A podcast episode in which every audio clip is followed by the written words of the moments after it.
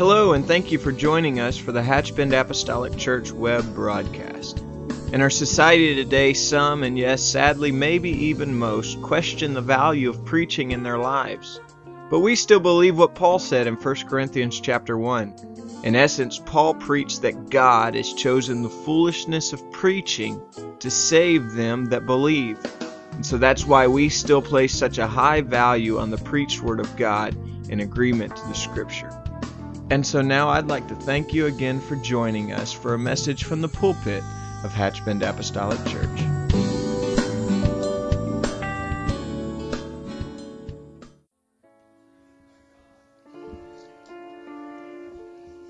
Hallelujah.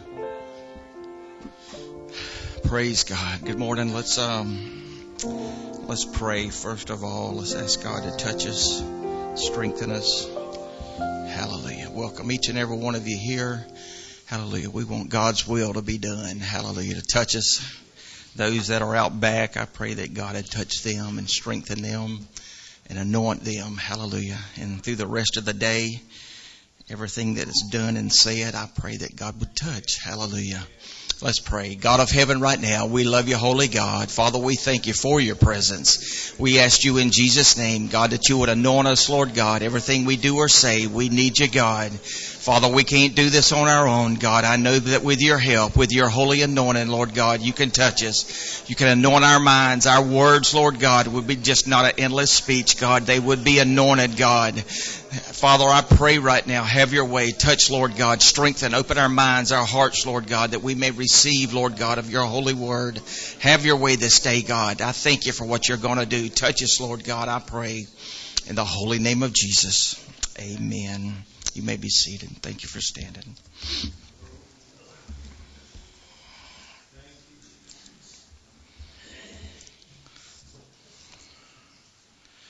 Now, I have something I want to speak about that I've wanted to speak about for a while. I just, I just hadn't. Um, but it seems like to me, um, and I'm sure with you, the one thing that um, has held us as a nation up to this point, and and one thing that, as far as um, our families, has been it is that one thing we we could rely on is just the family unit because we need something as a nation that we can always go back to. And when it comes to one man one woman and them marrying, we had that as a nation. We didn't have to wonder. We had that, that we believed that was the bedrock of our nation that we could have, that we could always go back to. And now it seems like everything that is done in our nation there, everything is being done to destroy that unit.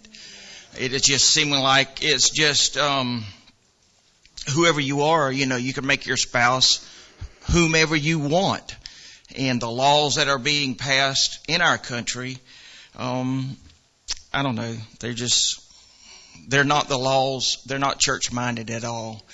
And um, sometimes we just find ourselves waking up and looking out and and just like what happened to America? What happened to our country? Because this is not where we started at.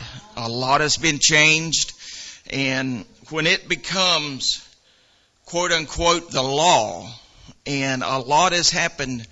Um, one thing is concerning hate speech, and the church really has to be concerned with this because what is licensed under hate speech could literally affect him and what he ministers to us. Uh, because it is wait, wait a minute, you are offending this group of people, therefore it's, it's entitled under hate speech and therefore you can't minister that.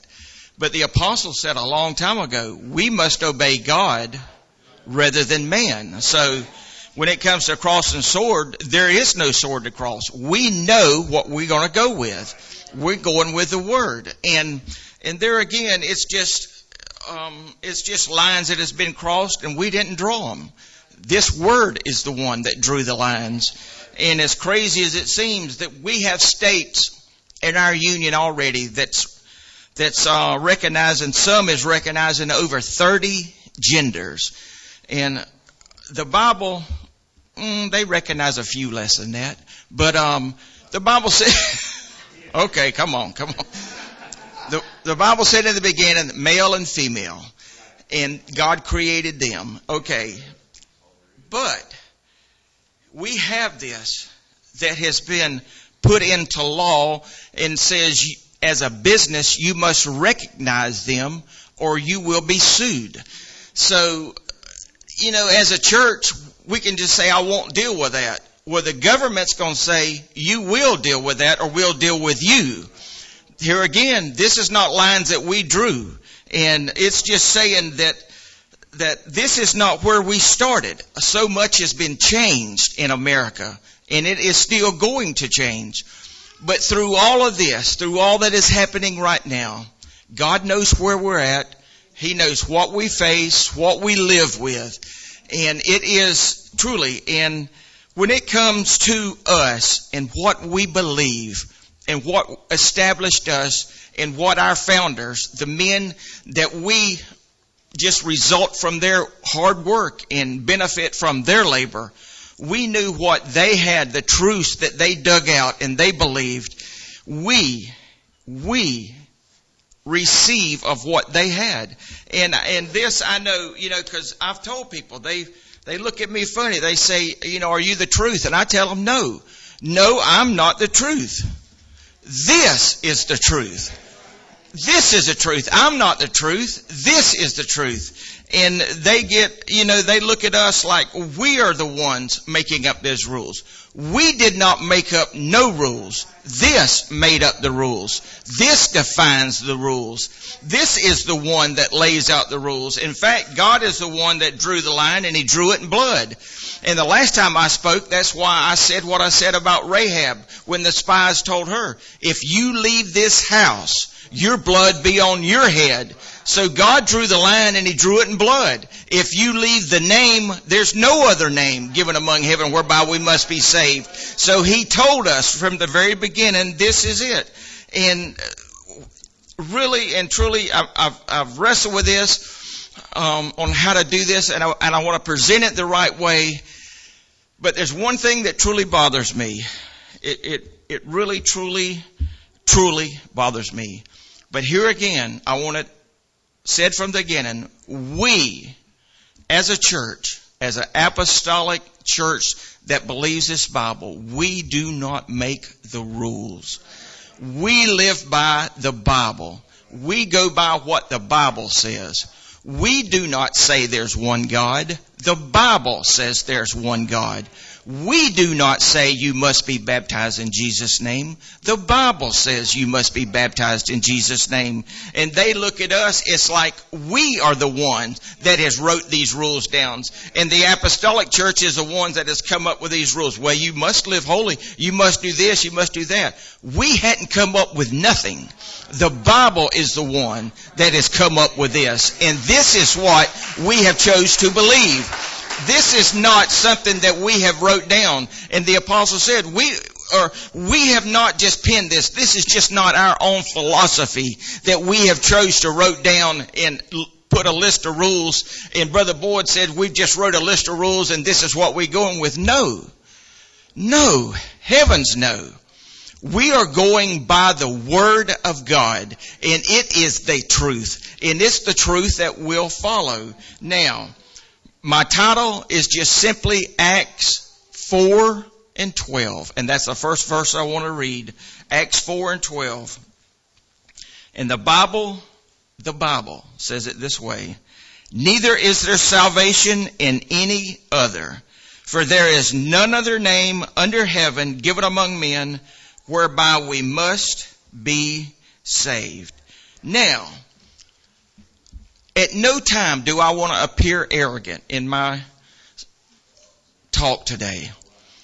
But I'm telling you, some people you just want to go to them and say, do you know this verse is in the Bible? There is no other name under heaven. Literally, neither is there salvation. If you are saved, it will be through the name of Jesus Christ. That is not us. That is the Word of God. And he is saying, for there is none other name under heaven given among men whereby we must be saved.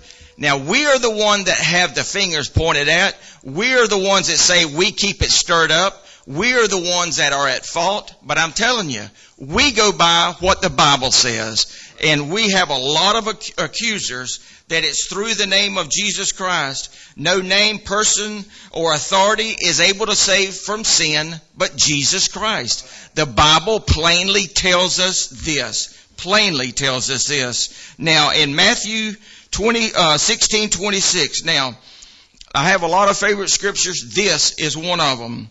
He says, and I have a purpose for reading this, for what is a man profited if he should gain the whole world and lose his own soul? Or what shall a man give in exchange for his soul? Now, that is not me telling you the value of your soul. This is Jesus Christ Himself, God manifested in the flesh, telling humanity what is the value of their soul. So He's telling them this. That is, that is the value placed by God and he knew humanity. So I believe that is why he put it in terms that we could understand. He says, what would you be profited? If you could gain it all, you would still be the loser. So God himself says it just literally like this. If you gained it all, it still would not equal the value of your soul. Really, do we understand that? If God said on the planet in which you live, if you owned everything your eyes beheld, and you literally gave it to me or your soul, I would choose your soul. If you choose material possessions, you would be the loser. That is the value that God places on humanity. And then he says, he leaves us with a question. What shall man give in exchange for his soul? Now, I believe, I believe that he said, or what shall man give in exchange for his soul? I believe that question it is just my opinion. I don't believe the answer is soul because God owns your soul regardless. Whether you give it to Him or not, He will deal with it. Whether you give it to Him or not. Now, I believe that is literally the only thing that we have that we possess is something that God has already given us, and that's our free will. So I believe as a result of that, that's when Abraham, God told Abraham, for now I know. And I believe literally he was just telling Abraham, for now I know that you know, that you know, Abraham, that you will withhold nothing from me. I know that's an Old Testament illustration, but I believe the one in the New Testament uh, illustration is when the parable of the lost son, when he left. Now, when you look at it from Jewish tradition, they was just not. You would not take a younger son and the father cutting up the family uh, possessions before the old one. The eldest cut it up first. And here is a younger one saying, Father, give me all the possessions I have coming. Nowhere in this parable do you read of the father telling him no. No. You have a will. If you choose to leave, I will let you go. So the father lets him go out of his own free will. He lets him leave. But also in that parable, we see the only time God running is so when that man that chose his will to leave, and the Bible literally says, and when he came to himself, when he chose to come back, and give himself. That's why the older son, I believe, was mad, but the father says, you're looking at it wrong. The will that I gave him, he chose to give back to me. Therefore, he has come home with everything. So I believe that is the only thing we possess. So when you give your will to God, that is the only thing that we have that we could give to God that would equal the value of our soul, and that would be our will. So this, truly, this, we have literally, when we lose our will and give it to God, that is the one thing that we possess, that we have. Now, I want you to, if you will, turn with me to um, St. John, uh, the fifth chapter. What this is speaking of, you can read about it earlier. I'm going to go. I'm going to go a little bit further down in the chapter. But previous what has happened, just to let you know the mindset of the Jews, there was a man that was laid at the pool. We knew he had had this sickness for 38 years. And the Lord tells him to, to take up his bed and walk. And then the Jew sees him toting his bed and it just happens to be the Sabbath, so they just turned inside out. Now think about it. The man's had this uh, sickness for 38 years. The Jew sees him toting his bed and they're just livid because he's actually toting his bed on the Sabbath. And they said, what are you doing? Now really, the church of that day should have said, what a miracle. For 38 years, this bed has held you. And from the very first day you hold the bed, they're mad because he's toting it on the Sabbath. So this is the type of attitude that God is dealing with. They are just fighting mad because he's toting his bed, the, the one that has held him for 38 years. Jesus has healed him. But this is the Jews. In the 30, turn with me, um, 5th chapter, 37th verse. Now, and the Father himself, which has sent me, hath borne witness of me. And boy, that's a true statement. Ye have neither heard his voice at any time, nor seen his shape.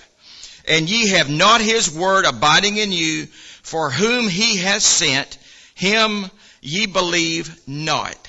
39. Search the scriptures, for in them ye think ye have eternal life, and they are they which testify of me. And 40 and ye will not come to me that ye might have life. Now, Jesus is standing there face to face with them, and he tells them this in 37.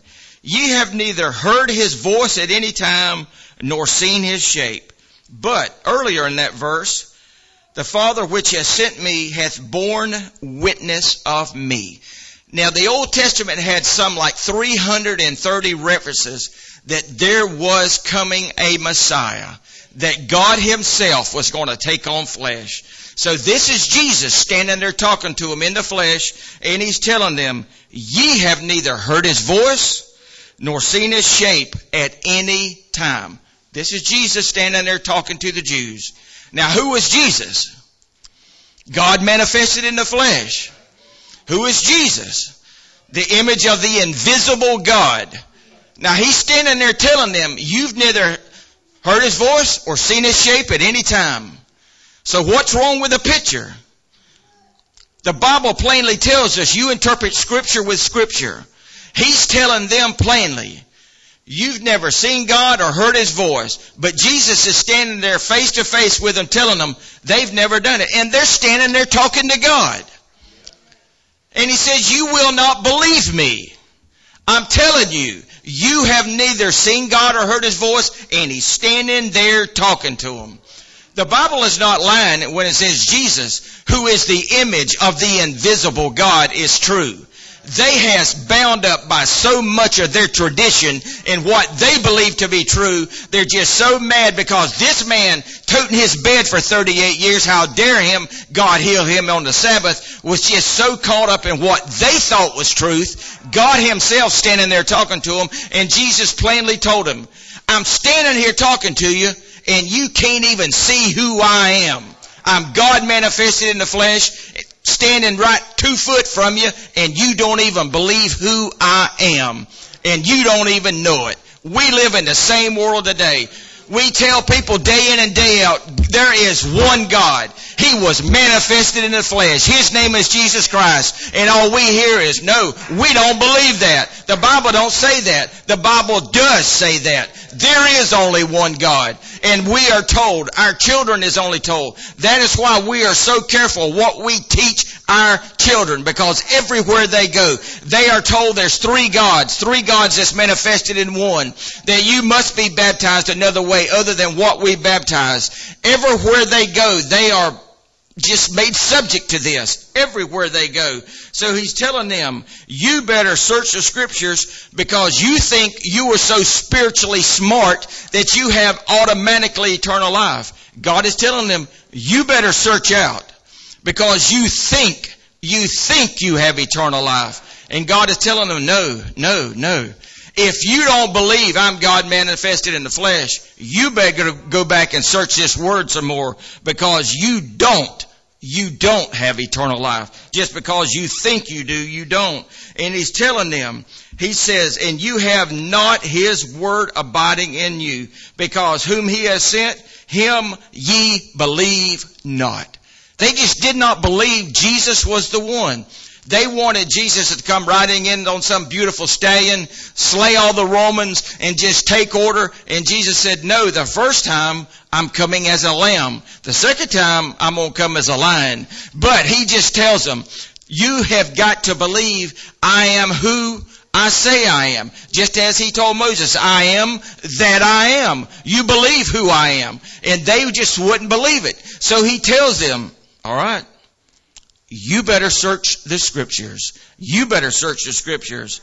And now, most people, that is why God, sitting on the Mount of Olives, the first thing he tells them at the beginning of this long course, he tells them, take heed that no man deceive you. Now,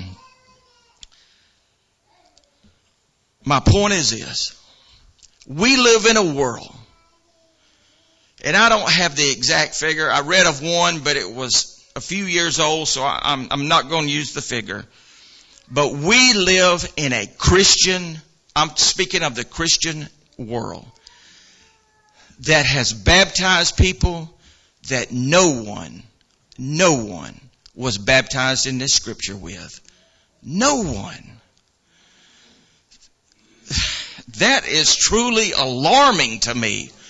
I don't know the exact figure, but I'll tell you this, it's in the 90s of percent. If you took 100% of the Christian people, it is in the 90s of people that was baptized in a, in a method that no one in this Bible was baptized and you wonder why God said, take heed that no man deceive you?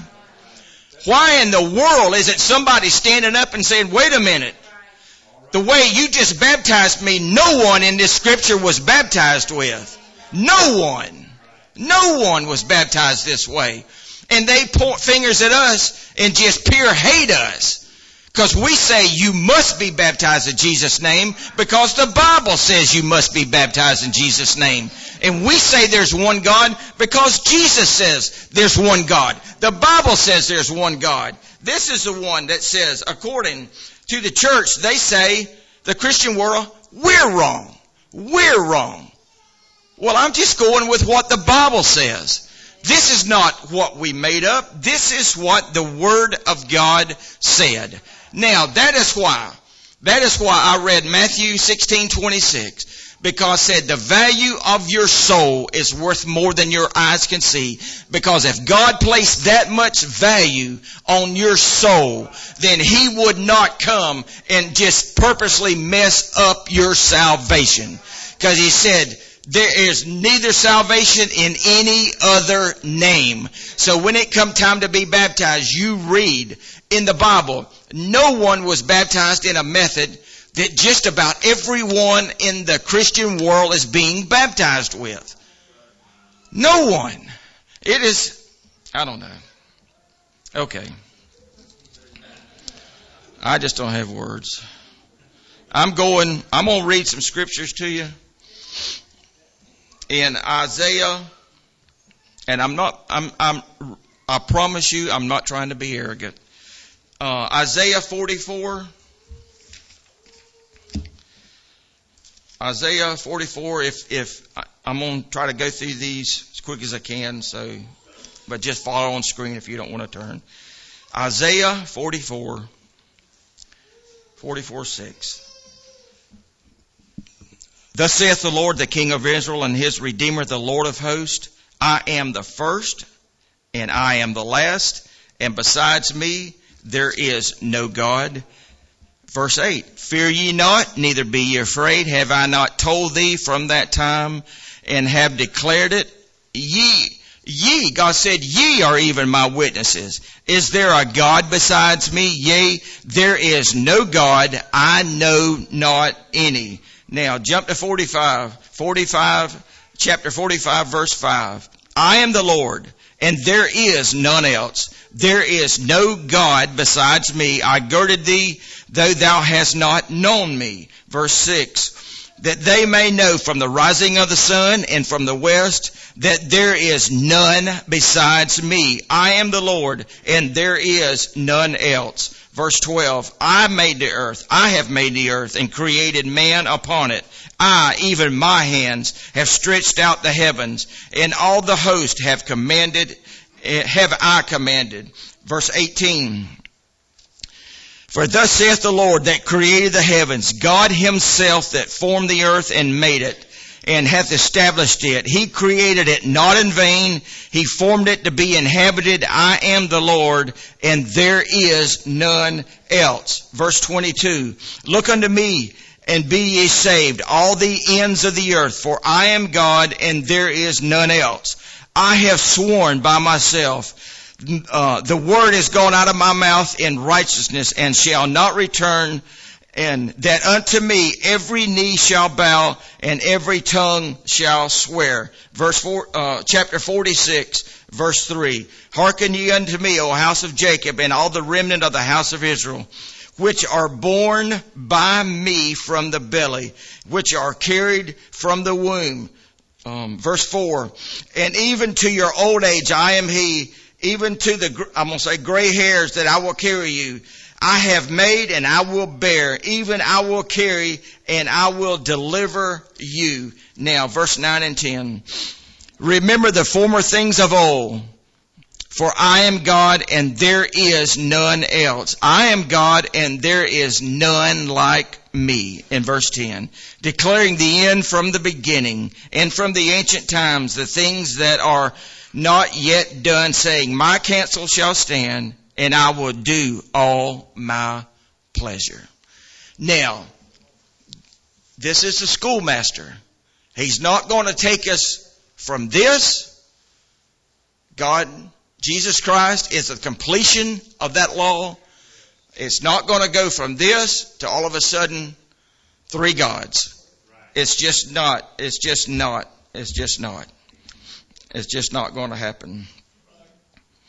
Now, I want to, God repeatedly told him that he, he was God, there was none else. I didn't give him this, but I just want to, I just want to, I just want to share this. This is just my view, and I'll tell you that up front. We quote this a lot we say when we worship, we must worship in spirit and truth. But I'm going to tell you what I think that means. This is where Jesus met the woman at the well, and the Bible says that he revealed to her literally who he was. She said, We know that the Messiah is coming, and Jesus said, I am he that speaketh, basically, I am he. But he said, he literally got the truth out of the woman when he tells her, "Go call your husband," and and we know the story how the you know the truth comes out, and that's where she she perceives thou art a prophet. But he says, Woman, believe me, the hour cometh when ye shall neither worship in this mountain nor at Jerusalem worship the Father. Ye worship what ye know not, we know what we worship for salvation is of the Jews, or the salvation is going to be is going to come of the Jews. Speaking of Him, Jesus Christ. But the hour cometh, and now is when true worshippers shall worship the Father in spirit and truth. Now listen, this is what sells me on this. For the Father seeketh such to worship Him. This is what we quote. God is a spirit, and they that worship Him must worship him in spirit and in truth. Now, I believe what is, what, and then later on, that's when God tells her, when she asked him, you know, are, are you the Messiah? He tells him, I that speaketh unto thee am he. Now, Jesus tells her, looking at the woman, the Father seeketh such to worship him. So here, and she just and and God just plainly tells her God is a spirit. They that worship him must worship him in spirit and truth. I believe what God was telling her is what you're worshiping you don't even know. Since God is a spirit when he tells her that you must worship in spirit and truth what God was telling what Jesus was telling her if you worship you must worship God and when you do you worship in spirit God is a spirit. And I just read uh, just a few of the scriptures in Isaiah. So what Jesus was telling her, you don't know who you worship. If you want your worship to count, then God is a spirit. So what your Jesus, what I believe was telling her, you must worship in spirit. That was Jesus. He was taking the Old Testament and truth. Who is Jesus? He is truth. And he was telling her, you must worship in spirit and truth. Other words, I believe God was telling her, if you want your worship to count, then you must believe that God himself inhabits the praises and inhabited the body of Jesus Christ. For God is a spirit and the Father is seeking such to worship Him. So we know that God is a spirit. But in worshiping God, what you're doing is you're saying, I believe that God of the Old Testament inhabited the body of Jesus Christ and He is that truth. So to worship God in our worship to count, we must worship in spirit and in truth. And if we do that, then our worship will count. And that's where the woman told him, you're a prophet. And God literally tells her, I am the Messiah that was to come. So I believe that that's what Jesus was telling her, and that's just my thoughts on that. Roman 14, excuse me, uh, yeah, Roman 14, turn to Romans 14 and, uh, 14 and 9. Now, for to end, this is, uh, Paul, um, if he wrote Romans. For to end Christ, for to this end Christ both died and rose and revived that he might be Lord both of the dead and living. But why dost thou judge thy brother, or why dost thou set at naught thy brother? For we must all stand before the judgment seat of Christ, for it is written, As I live, saith the Lord, every knee shall bow to me, and every tongue shall confess to God. Now we as apostolics have no issue with this scripture. Now Jehovah in the Old Testament just said, every knee's going to bow to me and every tongue is going to swear to me. And here Jesus is saying, I'm the judge. Every knee's going to bow to me. There is no contradiction. The Spirit of Jehovah dwelt in the body of Jesus Christ. He is God Himself. And where Paul's saying Christ is the judge, we have no issue with because we believe God indwelled in Jesus Christ. Therefore, when it says that every knee's going to bow to me, they literally meant Jesus Christ. That's why he said that all the fullness dwelled in Jesus Christ. Now, I want you, if you will, or you can just follow, turn with me. There's a passage in Ezekiel that I want to read. It's Ezekiel, the uh, ninth, ninth chapter, and this is a little gory, but it's a, um, it's a vision that God gave Ezekiel. Now, I'll just read it first. It's uh, Ezekiel 9, 4 through, um, 4 through 6. And the Lord said unto him, Go through the midst of the city, through the midst of Jerusalem, and set a mark upon the foreheads of the men that sigh and cry for all the abominations that be done in the midst thereof and to the others he said, uh, in my hearing, go after him through the city and smite. Let not your eye spare, neither have ye pity. Slay utterly old and young, both maids and little children and women, and come not near any man upon whom is the mark, and begin at my sanctuary. Then they begin at the ancient men which was before the house. Now, this is a vision that God gave to Ezekiel. And at the end of this, you can read where Ezekiel literally said, Lord, would you really do this? But in this vision, uh, six men are told. We read previous that six men come and they was told to go. And the unique thing about it, the Bible told them in this vision to go to the middle of Jerusalem and start. And one of the six men, the Bible says, had an inkhorn.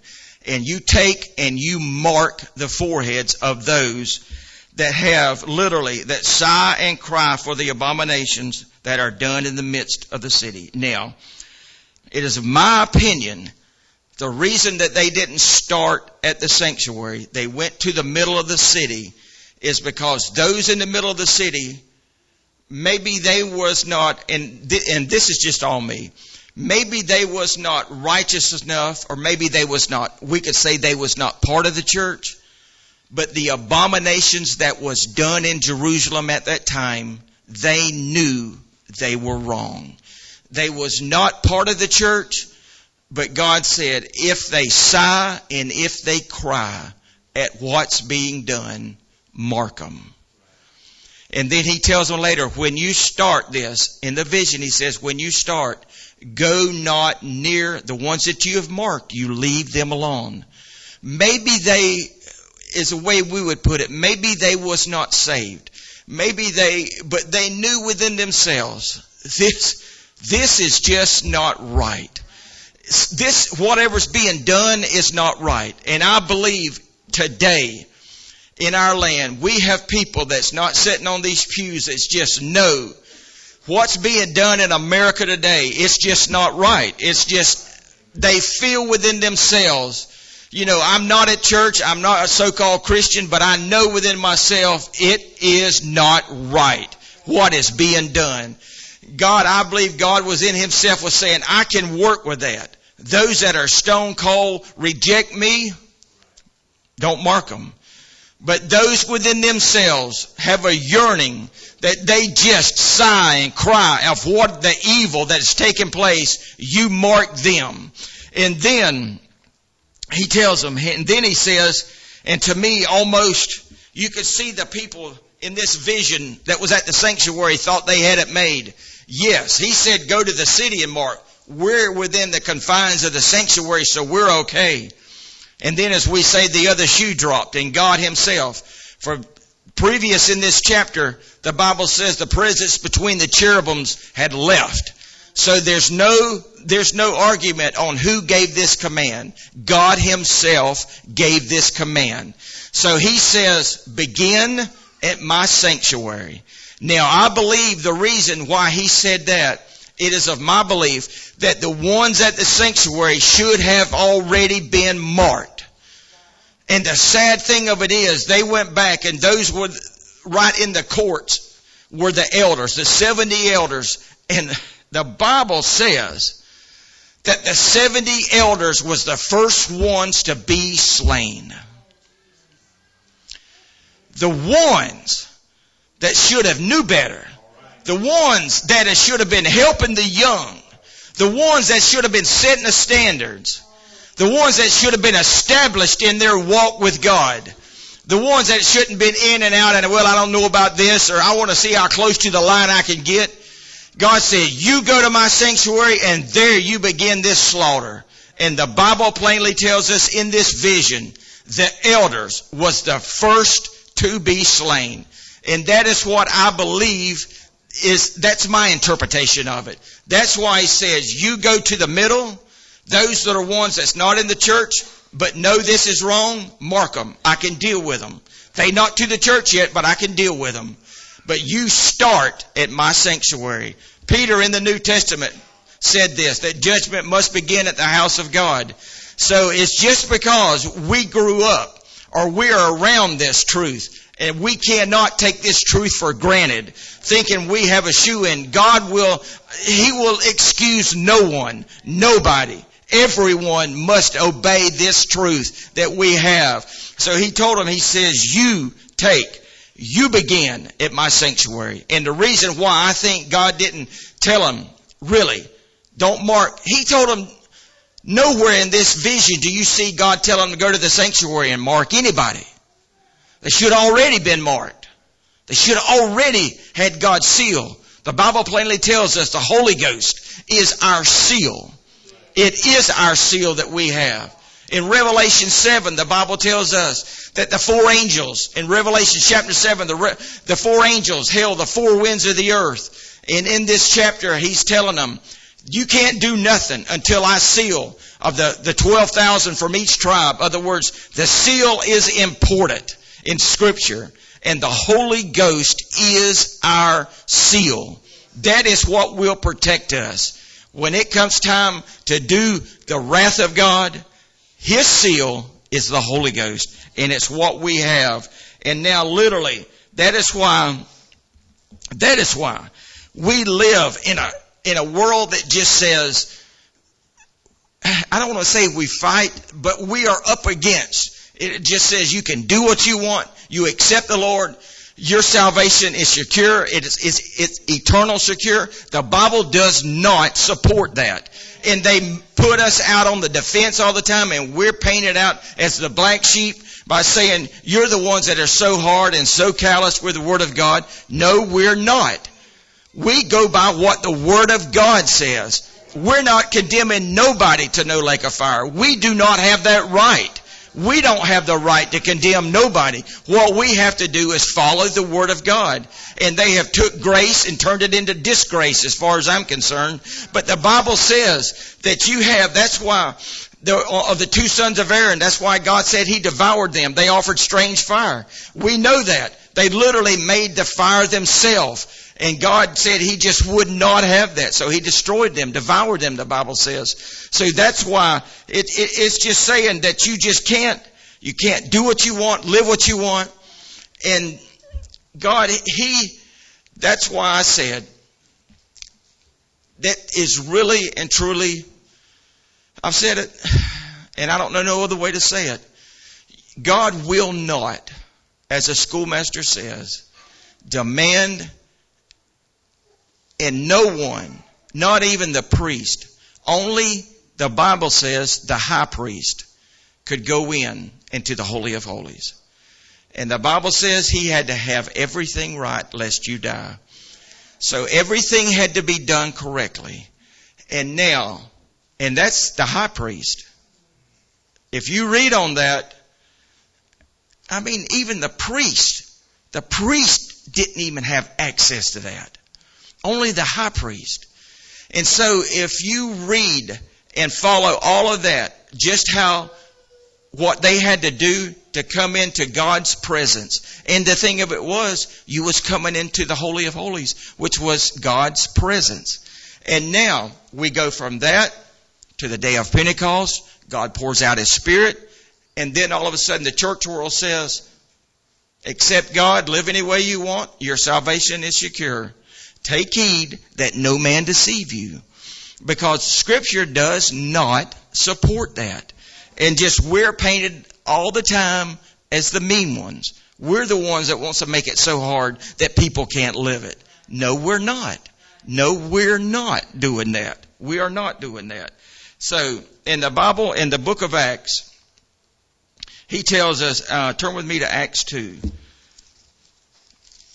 the Bible plainly says that he takes and we know the apostle said, we've quoted it before, that he, that holy men of God was moved on by the Holy Ghost, which means it was God breathed. They wrote the scripture as God moved on them. In other words, God directed them what to write. They was moved on by the Holy Ghost. So, therefore, the Holy Ghost, the Trinitarians would have us to believe is just another person. It's not. The Holy Ghost is the Spirit of God. Literally, the Spirit of God. So he takes by the Holy Ghost and he moves the people. So, of the Old Testament. They give us the writings of the Old Testament. They was moved on by the Holy Ghost. So now,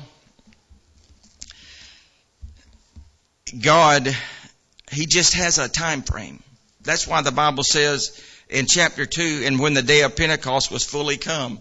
You know, our time frame and God's time frame very seldom is probably going to ever match. But God just has a time frame that He goes with. So, but what I'm saying is God took the, the holy men of God and moved on them by the Holy Ghost. That we know for sure that God moved on them, directed them, guided them by the Holy Ghost. But when it comes to pouring out His Spirit, it was still going to use, like in the Old Testament, they come together, they put their offering out, the burnt offering, Fire come down from heaven, consumed the sacrifice. Then they took the coals, ignited the incense. That's just the way that God commanded it for to be done. Now, listen how close it parallels with this. That was the way God commanded it to be done. Now, verse 1. And when the day of Pentecost was fully come, they was with all, uh, they were with one accord in one place, and suddenly there came as a sound from heaven, as of a rushing mighty wind, and it filled the house where they were sitting, and there appeared unto them cloven tongues like as of fire, and it set upon them, and it set upon each of them, and they was all filled with the Holy Ghost, and began to speak with other tongues as the Spirit gave them utterance. Now, the Bible tells us plainly that they took, presented their sacrifice, God consumed the sacrifice, fire come down, they did this, that we know. But on the day of Pentecost, you know, I believe God just ramped it up a little bit, I guess you could say. For now, instead of that gentle voice that he guided the men of the Old Testament, now the Bible says he put a sound as of a rushing mighty wind to, to, to therefore his spirit. And where he is accepting their sacrifice, there appeared to them as cloven tongues like as of fire. That's why I said, and they must speak, they spoke with the Holy Ghost as the Spirit gave the utterance. Other words, God approved of their sacrifice at the initial outpouring of the Holy Ghost because cloven tongues of fire set upon each and every one of them. God approved on what they done.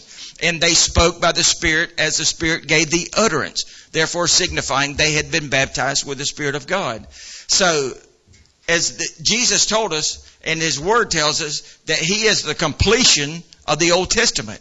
Not that it's being done away with completely. A lot of it has changed, but Jesus completed it. That's why that I believe that He did this because it literally trans, it, it really, it, it goes right along with basically of the Old Testament sacrifice. One other thing I want to read to you, and I'll quit. Second Corinthians. Turn with me um, to Second Corinthians 4. Okay. Second Corinthians, the fourth chapter, and let's read uh, 3 through 7. But if our gospel be hid, it's hid to them that are lost, and whom the God of this world hath blinded the minds of them which believe not, lest the light of this glorious gospel of Christ, who is the image of God, should shine unto them. For we preach not ourselves, but Christ Jesus the Lord, and ourselves your servants for Jesus' sake. For God, who commanded the light to shine out of darkness, has shined in our hearts to give us a light of the knowledge of the glory of God in the face of Jesus Christ. But we have this treasure in earthen vessels, that the excellency of the power may be of God and not of us. Now, Verse 3 is just obvious. For if our gospel be hid, it's hid to them lost. Now, when I first started coming here, um, I heard them statements like, this truth is a revelation. And I don't know why, but I just, I don't know. I just got my head at something that was hid. And, you know, but when we my parents, we went to church. You know, I've, I've always just believed in one God. Um, we went to a church of God and, and I love the pastor there and still do. Um, but when I come here, I, I can remember this, this truth is a revelation. Um, and I understand that now. But I'm telling you straight up, this truth is not hid. It is not hid. And it's tell, it, the Bible plainly tells us it's hid to them that are lost for this reason. They will not believe. Just as clear as Jesus was standing face to face with the Jews saying, you've never seen his shape or heard his voice. And God himself standing there talking to them. And when Jesus could have plainly said, you don't see Jehovah standing in front of you? Because he is. And him standing right in front of them. But the verse that I love is verse 6. For God, and, and this is try as we may, this is one thing we cannot do, who commanded the light to shine out of darkness. We can't do that. Only God can do that. That is why it's just no matter where a person has been, this goes all the way back. We can make a spiritual application, but this goes all the way back to creation, where the earth was without form and void and darkness was upon the face of the deep. But we can take, no matter how dark our lives is, in the time that I spoke, I used the example of a flashlight. All we can do is shine light on the subject but God goes from the inside out. So it will not get too dark. So anytime we trying to help someone with this truth, God has commanded, commanded the light to shine out of darkness. For if they want to see this truth, all they have to do is want to. No matter what they've been taught, no matter if tradition is up to here, God has commanded the light to shine out of darkness and He will do it and shine, listen, in our hearts to give the light, to give that light of the knowledge of the glory of God. Now God has plainly told us, I will not give my glory to another. Plain, pure and simple in the Old Testament. This is Jehovah talking. I will not give my glory to another. He said, now, in verse 6, to give the light of the knowledge of the glory of God. Now, where is that glory? It is in the face of Jesus Christ or in the person of Jesus Christ. Now, this is where we read verse 7. But we have this treasure. You are the one that has been privileged to know that there is one God and Jesus Christ is His name. Paul is saying, we have this treasure in an earthen vessel. This is the treasure. This is what we have. This is what we know. We live in a world that is so different from what we, what we believe. And it is just, it is truly amazing.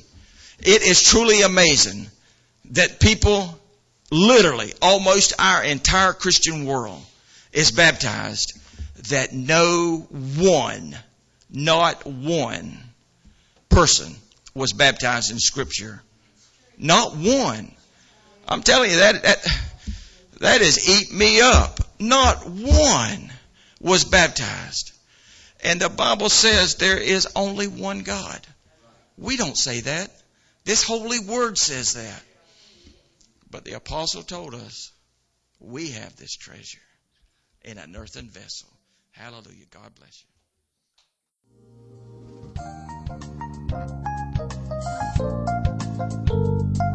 This message has been brought to you today by the Media Ministry of Hatchbend Apostolic Church.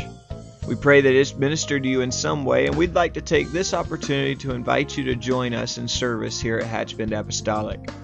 Our Sunday services begin at 10 a.m. and our Wednesday night service at 7:30 p.m. For any more information or to speak with our ministry staff, please feel free to call our church office at 386 935 2806, or you can visit the contact link here on our website. Again, thank you for listening, and we pray God's richest blessings on you and your family.